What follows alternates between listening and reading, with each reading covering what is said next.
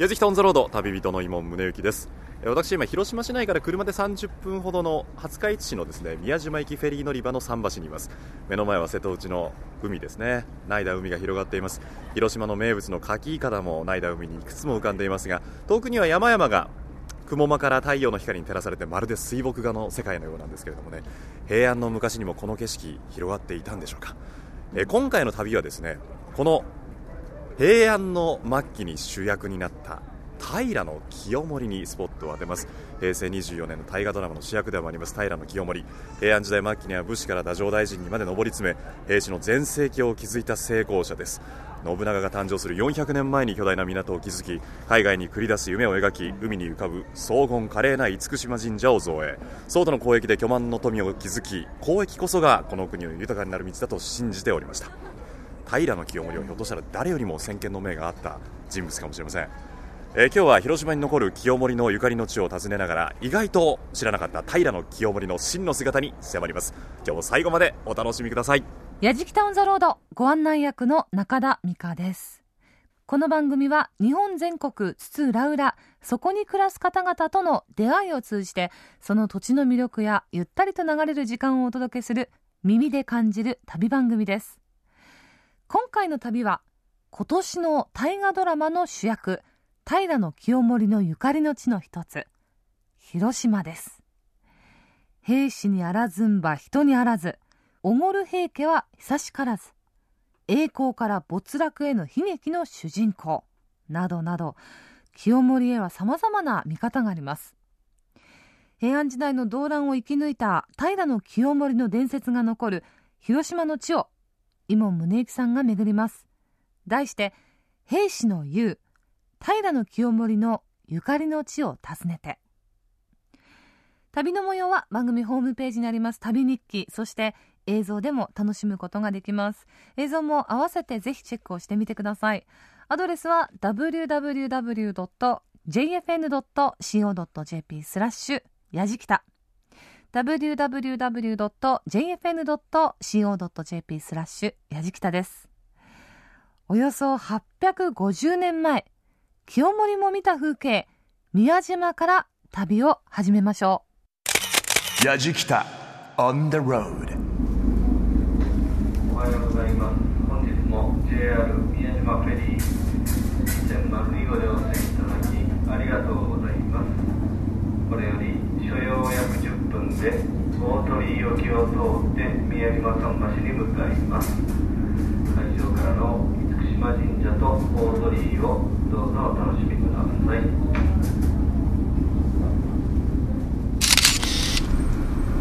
さあフェリーに乗っておよそじゅっぷん弱ですけれどもね、えー、厳島神社の鳥居が見えてまいりました。瀬戸内の海に浮かぶ朱色の鳥居、本当に毅然と佇んでますけれどもね、宮島を背景にしてこんなにも神社というのが映えるものかと、やっぱりこれは当時の人々の神秘眼だったり美意識っていうものには感服してしまうそういう雰囲気を持っていますね。えー、そろそろ我々も宮島に上陸できそうです。やじきたオンザロード耳で感じる旅番組、 ジェイエフエヌ 伊門宗行さんがお届けしています。兵士の雄平清盛のゆかりの地を訪ねて。平清盛と聞いて何を思い浮かべます？鎌倉時代に琵琶法師によって語られた平家物語のイメージの暴君、没落への悲劇の主人公という方多いのではないでしょうか。しかし平安時代末期、武士から太政大臣にまで上り詰め、兵士の全盛期を築き、時代の先駆者でかつ人格者であったと言われています。巨大な港を築いて海外に繰り出す夢を描いて、海に浮かぶ荘厳華麗な厳島神社を造営、貿易で巨万の富を築きました。信長が誕生するよんひゃくねんも前の話です。まずは清盛と最も縁が深いと言われている、世界遺産にもなっている厳島神社へ向かいます。にじゅうきゅうさいで秋の神、今の広島を任された清盛ですが、瀬戸内海の制海権を手にすることで膨大な利益を上げる一方、信仰の面でも厳島神社を深く信仰します。現在の美しい神殿作りの姿に造影したのは清盛で、平家物語によりますと、夢枕で厳島の宮を造営すれば必ずや異界を極めるであろうとのお告げを聞いたためと言われています。宮島口からフェリーで宮島桟橋に渡った一行、厳島神社へ向かう途中には清盛の奥さんの新殿の灯籠や五重塔、秀吉が作った戦場閣といった見どころもあります。ガイドをしていただくのは宮島観光ガイドの横山忠さんです。やじきた on the road。 さあ我々フェリーに乗ってですね、宮島に到着しました、えー、これからこの島に伝わる清盛の姿、そしてゆかりの地を訪ねて回りたいと思うんですが、まあ、僕らだけでは心もとないですから、えー、今日はですねこちら宮島観光ガイドの横山忠さんと一緒に回りたいと思います。横山さん、よろしくお願いします。はい、おはようございます。よろしくお願いいたします。いろいろと教えてください。こちらこそよろしくどうぞお願いします。さあ横山さん、はい、この気持ちがいい厳島ずるっと歩いてますけれども、この灯籠が今目の前にありますが、この灯籠何なんですか？はい、これはね、新殿の灯籠と呼んでおりますね、はい、新殿と言いますのは平清盛の奥さん時子さんのことですね、はい、えーえー、平清盛は最後はじゅういちいまで爵位をもらうわけですが、で、えー、奥さんの時子さんも位をにいまでもらうんですね、うん、それで周りの人から新殿、新殿と言われるわけですが、えー、その新殿を記念した石碑ですね、えー、せんひゃくはちじゅうごねんに、えーえー、平家と源氏が戦をしますね、はい、源平合戦です。瀬戸内海を西へ西へ戦を展開します。最後は長門の国壇の浦、現在の関門海峡のところで激突しますね、うん、兵士が滅ぶんですが、その時に新殿は孫にあたる安徳天皇を抱いて受水します。亡くなりますね。でその時の新殿の遺体がこの浜辺に流れ着いたという伝えがあるんですね。まあ、おそらく、えー、あれでしょうね、えー、平清盛がこの厳島神社を建立しますから、はい、えーまあ、そこに魂が移ってきた、ね、ここへやってきたということの言い伝えになるんでしょうかね。そういう場所です。さあ我々石段を一歩一歩登ってきたら、立派な朱色の五重の塔が立ってますけれども、横山さん、これはすごいですね。そうですね、この五重の塔、えー、あそこにも書いてありますが、はい、国の重要文化財ですね。せんよんひゃくななねん、今からろっぴゃくねんくらい昔に建てられたものですが、ろっぴゃくねん、はい、まだ倒れた記録はありません。高さ にじゅうきゅうてんさんメートル、ごじゅうの塔の大きさからいくと低い方でしょうね、はい、日本で一番大きいのは京都新幹線からご覧いただけます当時のごじゅうの塔、ごじゅうにメートル、えーまあ、その半分よりは大きいんですが、大したことはないんですけども、でも高いところにありますからね、はいはい、遠くからも船の上からもよくご覧いただけます。とても形が綺麗ですね。屋根がちょっと反り上がっているところからご想像いただけると思います、はい、和洋と唐洋、日本風と中国風が混じり合った五重の塔と言われておりますね、えー、ただ不思議なのはですね、はいはいはい、これは仏教系の施設ですよね、ええ、今日現在持ち主が厳島神社、あれ神社が持ってるんです。あ、そうなんですか。そうなんですね、不思議不思議ですね、はい、普通ですと明治元年さんがつ神仏分離令の時に廃仏毀釈ですね、えーえー、全国の神社が持っている仏教系施設は壊されます、はい、えー、中の仏様は焼かれたり、そういうことが起きるんですが、残って今も持ち主が厳島神社、全国でも珍しいと思いますね。横山さん、あのこの五重塔の目の前なんですが、はい、こちらも立派な木造建築。そうですね、えー、船からもね、屋根の大きな建物をご覧いただいたと思いますね、はい、天井閣と申します。畳がはっぴゃくごじゅうななじょう引ける計算ですから、切り上げてせんじょう、天井閣と呼んでおります。正しくは経堂ですね、大経堂、えー、実はですね、豊、えー、この建物は、はい、豊臣秀吉が建造したものなんですね。秀吉建造なんですか。そうなんです。豊臣秀吉が九州遠征をするんです、はい、その時に宮島にも立ち寄って戦勝祈願、物資の調達等をするんですが、ここにはもともと経堂という建物がありました、はい、お経をあげる建物ですね、えー、それを大経堂に建て替えろと安国寺永慶というお坊さんに号令します。すごいね。どうしてかと言いますと、秀吉はそれまでたびたび戦をしてきております、うん、多くの将兵を亡くします。その魂を慰めるために毎月いっかい千部教というお経を大勢の坊さんであげるから、それに見合った大教堂に建て替えろという号令ですね。工事が始まります。せんごひゃくはちじゅうななねん、それからじゅういちねんご、せんごひゃくきゅうじゅうはちねん、江戸時代が始まるごねんまえに豊臣秀吉が亡くなったんですね、はい、そこで工事がストップします。今日までよんひゃくねんかんストップしたまんまです。ということはまだ完成してない。そうなんです、未完成なんです。すごいな、それ。あともう少しだったんですね。えあご覧いただきますように、ここには仮の入り口があるんですが、本当の入り口はですね、左の下に厳島神社の屋根をご覧いただいてますが、見下ろす形になります。この建物の真ん中辺、廊下のところに柱の間隔の長いところ、広いところがありますね。あそこのところが厳島神社の方へ向けて大きな階段を作ろうとしたようですね。あそこの内側の梁を見ると立派な梁がありましてね、えー、明らかに入り口にしようとした、そんな痕跡をうかがい知ることができます。えー、ということで未完成の状態のものということなんですね。戦場閣です。平氏の雄平清盛のゆかりの地を訪ねてと題して、今回の旅人今宗行さんがお送りしています。やじきたオンザロード、耳で感じる旅番組。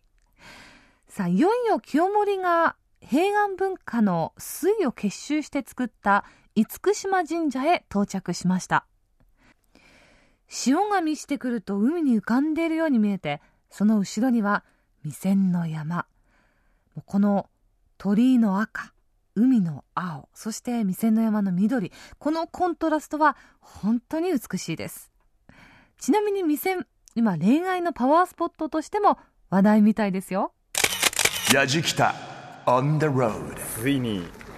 ついに現れましたね。そうですね。厳島神社のあの朱色の海にそそり立つ鳥居です。そうですね。はい、今潮水が今日は満潮の時にちょうどいいところがお見えだと思いますが、はい、この大鳥居、高さがじゅうろくメートルあります。奈良の大仏さんとほぼ同じぐらいの高さなんですね。そうなんですね。はい、屋根の長さにじゅうよんメートル。小学校のプールに近いぐらいの長さがあるんです。そうか。ということですね。袖柱がにほんずつあるんですが、はい、こういうのを両太りと申します。倒れにくくする役割が一つあるんですが、えー、やはりこれだけ大きい鳥居ですと、えー、にほんの柱だけで立っているよりもこの方がデザイン的にも姿形がとても素晴らしいですね。そういう大鳥居ということになるかと思いますね。左側の支柱がちょっと細いんですが、主柱は両方ともごせんろっぴゃくねん経ったクスノキの自然木だったんですね。ね、ずっとあの鳥居ってここの鳥居のイメージなんですけども、まっすぐのやつだと思ってたんですよ、はいはい、イメージが、ええ、あれ自然木なんですね。そうなんですね。枝だけ払って周りを削らずに利用している。いや、すごいですよ、はい、そのまんまの、ね、木の形がありありと見ることができますから。そうですね。それが種に塗られてるわけですからね。そうなんですね。ちょっとなんか生めかしいというか、はいはい、そんな感じもしますよね、ええ。左側の支柱は四国香川県から、右側のものは九州宮崎県からいただいてきたものでね、めいじはちねんにはちだいめとして建立されたものですね。はちだいめ。そうなんです。はあ。初代はと言いますと、はい、これからお参りをします厳島神社を平清盛が造営します。その時に建てられたという記録が残っておりましてね、そこから計算するとはちだいめということになるんですね。平清盛の力っていうのがなんか分かってきますよね。そうですね。やじきた on the road。 横山さん、はい、厳島神社本当に美しい神社ですけれども、はい、今日もたくさんの観光客の方が僕らの後ろで記念撮影をしておりますけれどもね。そうですね、お見えですね。あのこちらは平清盛が造営した神社ということでよろしいんですか。そうですね。今の形にしたのは、ええ、平清盛がせんひゃくろくじゅうはちねん平安時代の終わり頃に今の形に造営したと伝わっておりますね。でもこれだけ巨大なものを作ったってことは、清盛の権力のありようっていうのをまざまざと思い知ることができますね。そうですね、うん。えーまあ、当時の浄土思想というものも含まれてこういう形になったのではないかという話も伝わっておりますけれどもね、はいはい。えー、こういったところの奇想天外なユニークな発想で建てられたということですね。確かにユニークですよね。そうですね。まずあの神仏集合の形を通っていると、はい、平清盛はなぜこの厳島神社を作ろうと思ったんですかね。そうですね、きっかけは、まあ、一般的に言われますのは平家物語に出てまいりますね、えー、大東建立というところが出てきますけれども、はい、えー、お父さんの後を受けて、えー、高野山の大東の建設を進めるわけですね。えー、ろくねんぐらいかかったと書かれておりますけれども、最後の落成の時に、えー、高野山に行って、えー、そういうお祭りごとをしますね、えー、その時に、えー、老僧と出会って、老僧が、えー、この厳島神社は少し荒れてますよ、これをしっかりと立て直すと、そうすると平氏一族に繁栄が訪れますよというお告げをもらって、そして、えー、ここへ帰ってきてこれを作り直したと言われておりますね。これ当時平清盛って何歳ぐらいだったんですかね。えー、もともとはね、秋の神になったのが、はい、えー、にじゅうきゅうさいの時ですね。それからじゅうねんかじゅういちねんぐらい経った時に、えー、今度は保元の乱、平治の乱が間にあるんですが、はい、えー、それぞれ、えー、天皇方について勝つわけですね、えー、そして、えー、その時に今度はその、まあ、戦の功、えーまあ、功労ですかね、それが評価されて、えー、播磨の神に大きな領地へ配属外になります。はい、えー、それで秋の国は自分の弟たちが今度は後を受けて、また一族がこの秋の国を守っていくわけですが、がどんどん繁栄してきます、ね、ちょうどその入れ替わりの時ぐらいにこの社を造営したと言われておりますね。ということはまださんじゅうだいとかですか。そうですね、えー、さんじゅうだいの終わり頃でしょうねえーまあ、よんじゅっさいぐらいの時だと思いますね。すごいですね。そうですね。ということはこの番組の放送作家と同い年ぐらいの時にはこれぐらいの神社を作れたということですね、うん、ああ、それは頑張らなきゃいけないでも確かにあの平清盛のみではなくてですね、平氏の繁栄というか、そうですね、平家の繁栄の様をこうありありと分かる建物ですね。そうですね。これはでも今でもたくさんの方がいらっしゃいますけれども、世界遺産に登録されて、まあ、これからですね来てみたいなって思っているリスナーさんもたくさんいらっしゃると思うんですが、です、ね、これ横山さんからご覧になってみて、この厳島神社、まあ、宮島もそうですけれども、はい、美しいところとか魅力ってのはどういったところに感じますか。そうですね、今でもね、一番綺麗な景色といいますと、ええ、私の目で見た時の一番綺麗な景色はごがつですね、はいはい、五月晴れの空があります。えー、この森が新緑にキラキラと輝き始めます。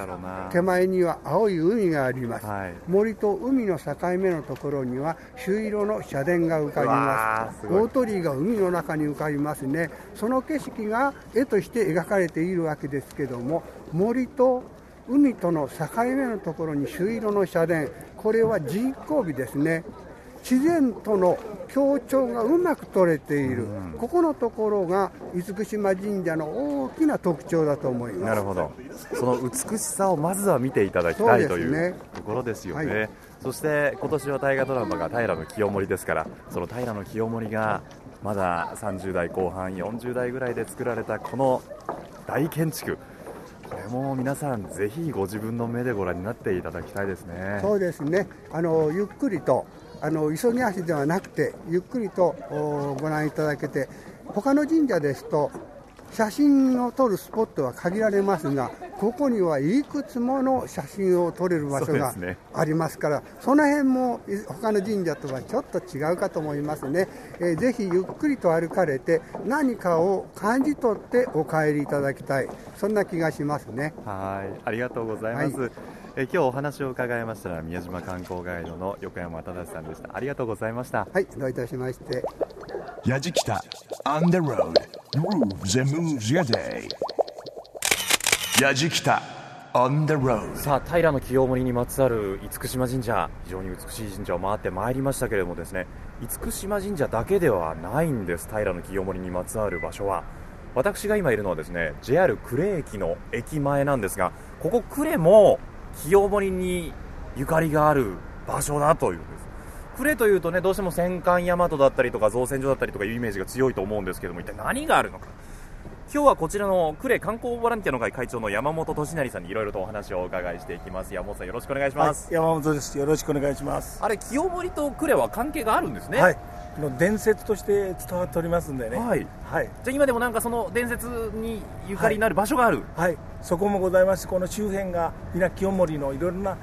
あの記念の足跡が残っております。ありますか。はい。じゃあ早速いろいろと教えてください。はい、どうぞご一緒にお願いします。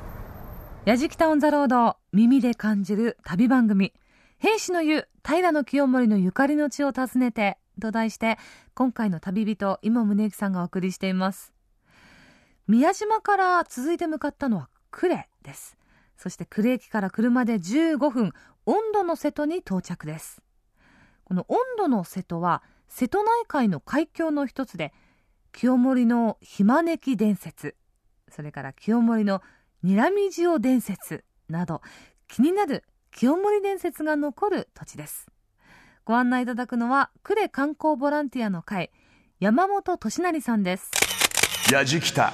オン・ザ・ロード、山本さん、はい、呉の駅前から車でじゅうごふんぐらいですかね、ここはね。そうですね。上りも上ったりという山の上に来ましたけれども、はい、こちらものすごい眺めがいいところですね。これ何というところなんですか。こここれあの高烏台と言いましてね、はい、瀬戸がね、はい、一望できるんですね。なるほど。本当なんか美しい眺めがね、あの呉ならではの工場が見えたりですね、はい、煙突から今日もね工場稼働してるんでしょう。煙がもうもうと立ち上がっていたりとか、はい、あとはこの山々の美しさが眼下に見下ろすことができるので、はい、自然とこう人工的なものが一緒にここから眺めることができる絶景ですね。はい、最高ですよ。あの、まあ、あの橋の、ね、赤い色とか、はいはいはい、まあ、そういうのが見ていただければバランスがうまく取れてますよね。その今おっしゃった橋の下をゆっくりと船が通っていたりとかですね、はい、ちょっとのんびりした気持ちにもなるんですが、なんか視線を感じるなと思ってふっと後ろを振り返ると平清盛公の銅像がありますけれども、はいはい、立派ですね。これも清盛がね、あのお色直しをしたんですよ。お色直ししたんですか、はい、どういうことですか。もうあの月が経ってますから、さんじゅうねん以上も経ってますからね、これを全部この度の清盛ドラマで全部専門家が、ね、色直しをしたんですよ。色直し、はい、確かに色が今新しくね、はい、なんかこう凛々しいとっても凛々しい清盛公の像になってますけれどもねこれが今の瀬戸内の海を見下ろすようにですね、扇をこう手に持って、はい、片手を上げるような形でね、はい、えー、よう瀬戸内のものものよという感じでこう非常に大しく凛々しく見えますけれども、あの扇がね、えー、金線の、あの扇といいましてね、あれでお日様を招いたんですね。西に沈む夕日を、はい、あの扇なんですよ。あの力なんですよ。この力で西に沈む夕日を招いた、はいはい、あ、だから平清盛公の下にあのひまねきの像ですか。はい、そうです。ひまねきの像、これも一つの伝説なんですね、はい、こうですね、平清盛がその宮厳島神社に、えー、あそこを平清盛関係 の, あの神社として位置づけるために、はい、えー、彼が再々、えー、あのお参りしておられるんです。その時に、えー、いらっしゃった非常に綺麗なあの女性のか女官の方にですね、ええ、心を揺さぶられまして、はいはい、えなんとか自分の妻にしたいというその思いで何度も通ったんですが、なかなか聞き入れてもらえないんで、はい、えー、そのもしここの温度の瀬戸を、ね、切り開いたら、うん、あなたのお嫁さんになりましょうというふうなことを言われたらしいです。随分なことを言ってきましたね、はい、それでもう平清盛にとっては男の一生の仕事だということで、はいはいはい、この、えー海峡をですね切り開いたという伝説が今残っておりますね。その時に一日で切り開いたらという条件がついてますまたむちゃくちゃなこと言ってきますね、はい、それでね、もうあの平清盛としては、えー、何とかしたいということで、えー、工事は順調にいったんですけども、もう最後の仕上げの時にどうも日が沈みかかったので、はい、えー、その扇で招き寄せようということで、その時に力を発揮されて、ね、その扇のせこの扇で招いたというふうに言われてますけどね。はあ、ということは日が沈むのをこれ止めたという伝説なわけですね。 で, す、はい、でも女性のためにという、そうですその思いはね素晴らしいです ね, ですね。ああ、なるほど。なんか小平の清盛号がちょっと近くなったような気もいたしますけれども山本さん、ちょっと気になるんですけども、その女性とは結ばれたんですか。いや、そこでなんですね、あの海にそのなんですか身を投げてそれで亡くなられた女性は、はい、切ない悲しい話ですね。もともと清盛を好きではなかったんでしょうね、その人にとっては。身投げするまで嫌ってたってのもすごい、はい、こっちは一生懸命いろいろやったのにもかかわらず。ああ、そうですか。あれ、こちらのひまねき岩というところ、矢印がついてますが、それは何かあるんですか？はい、ここにね、もともとはこの銅像はこちらに建てましたけども、ええ、あの火招きをされた清盛がされたところの足跡とかですね、えええー、それから杖の跡があるんですよ。本当ですか、はい、ちょっとじゃあ行ってみましょう。ええ、はい、お願いします。はいはい、ご案内しましょう。やじきた on the road。 さあ山本さん、はい、ここがその平清盛公がここで火招きをしたという場所ですね、はいはい、そうですね。しっかり足跡残ってるじゃないですか、はい、今立っていただいているところですね、ふたつの足跡の見えますよね。そうですね、見えますね。これくぼんでますからね、はい、本当にここにいたんですかということになってるんです伝説ですからね、はい、伝説です。でも確かにここに立ってみると、はい、もう眼下には美しいこの海、はい、もう綺麗に見えますもんね、はい。ちょうど今時間的にも夕日がこう沈んでいくところですから、そうですそうです。言ってみましょうか、とりあえずね。はい、お願いします。戻れー。戻りませんね。ただ清盛公だと戻るということです。そうです。いかに清盛が権力があったかという勢いがね。なるほどなるほど。でもここは一回見とかないといけませんね。そうです。清盛のこの力がわかりますね。ね、平氏の湯、平清盛のゆかりの地を訪ねてと題して、今回の旅人 ジェイエフエヌ 伊門宗行さんがお送りしています。やじきたオンザロード、耳で感じる旅番組。西の海に沈みかけた夕日を清盛が扇で招き返して一日で切り開いたという火招き伝説。これにちなんだ平清盛火招き像のある温度の瀬戸公園、これは高い山の上にあるんですが、そこからやじきた一行は車で海峡まで降りてきました。さあ、そしてその温度の瀬戸を日本一短い定期航路温度渡船で渡ります。やじきた on the road。 さあ山本さん、はい、ここからあの山を降りてきましたけれども、はい、降りてきたところにこれ何があるんですか？あの温度の渡船といいましてね、渡船、えー平清盛が掘削したところの、はい、この瀬戸を渡ってもらうんです。あ、はいはい、歩いて渡れませんので船でね、はい、昔ながらの渡船で。私船まだあるんですね、はい、そうです。えー、随分じゃあ歴史もあるんですねこれは、はい、ここにね立ちますとね、ええ、船が迎えに来てくれるんですよ。えで向こうのそこ桟橋に立つとね、また迎えに来てくれる、はい、時刻表は、はい、あの時刻はありません。お客さん次第です。えだって見えるくらいの距離なんですか？そうですよ。ここね、あの一番短いところでななじゅうメートル で船がこう行き来するところはだいたいひゃくにじゅうメートルぐらいあります。本当だ、今もなんか、はい、あ男の子が自転車を、はい、そうです乗せてきましたけど、ね、唯一ねこの倉橋島と、それから、えー、本土とのつながりはこの渡船のおかげなんですよ。わあ、料金表がありますけどね、はい、大人ななじゅうえん、ななじゅうえんです。子供よんじゅうえん、はい、自転車きゅうじゅうえん、バイクひゃくじゅうえん、えー、午前ごじさんじゅっぷんよりごごくじまで、はい、朝早い時間からやってるんですね。そうです。もうあの通勤通学にね最大限に利用されてます。へー、あれこれじゃあ僕らもこれから乗っていいんですか？はい、乗りましょう。あ、乗りましょう、はい、乗りましょう。今度ねボンとですね、あの暮れには料金が上がるんですよ。はちじゅうえんになる。それって書き入れ時だからですか？たくさんいらっしゃるからでしょうね。そうだ、ボンクレには故郷に帰ってくる人がいっぱいいるんですね、はい、そうです。ああ、もうこれは瀬戸内の海ですね、はい、ここから見るその第二温度大橋もすごいでしょう。大きいです ね, ですね。僕らのこれは右上ですけれどもね、はい、大きいこの温度の大橋が、はい、これ今現在工事中ですね。そうです。ああ、大きいなあ。なんかこうポンポン言いながら、はい、すいません、はいすいません、よろしくお願いします。よいしょ。まあ、船に乗りましてね、あのベンチがいっこ、はい、一脚ベンチ、木のベンチがあってアニメがあるのか。さあ今船が出発いたしました。えー、もう窓も何もない。はい、そうです。あの本当に昔ながらの吹きすらしの船ですね。そうです。えー、ビニールシートが上にかかってて裸電球がぶら下がってるという何とも風情のある白煙を上げながら今エンジンを鳴らして今の桟橋から今度は僕らは対岸へ渡るということですけれども、短いところではななじゅうメートル、船が渡るところでひゃくにじゅうメートルですからね、は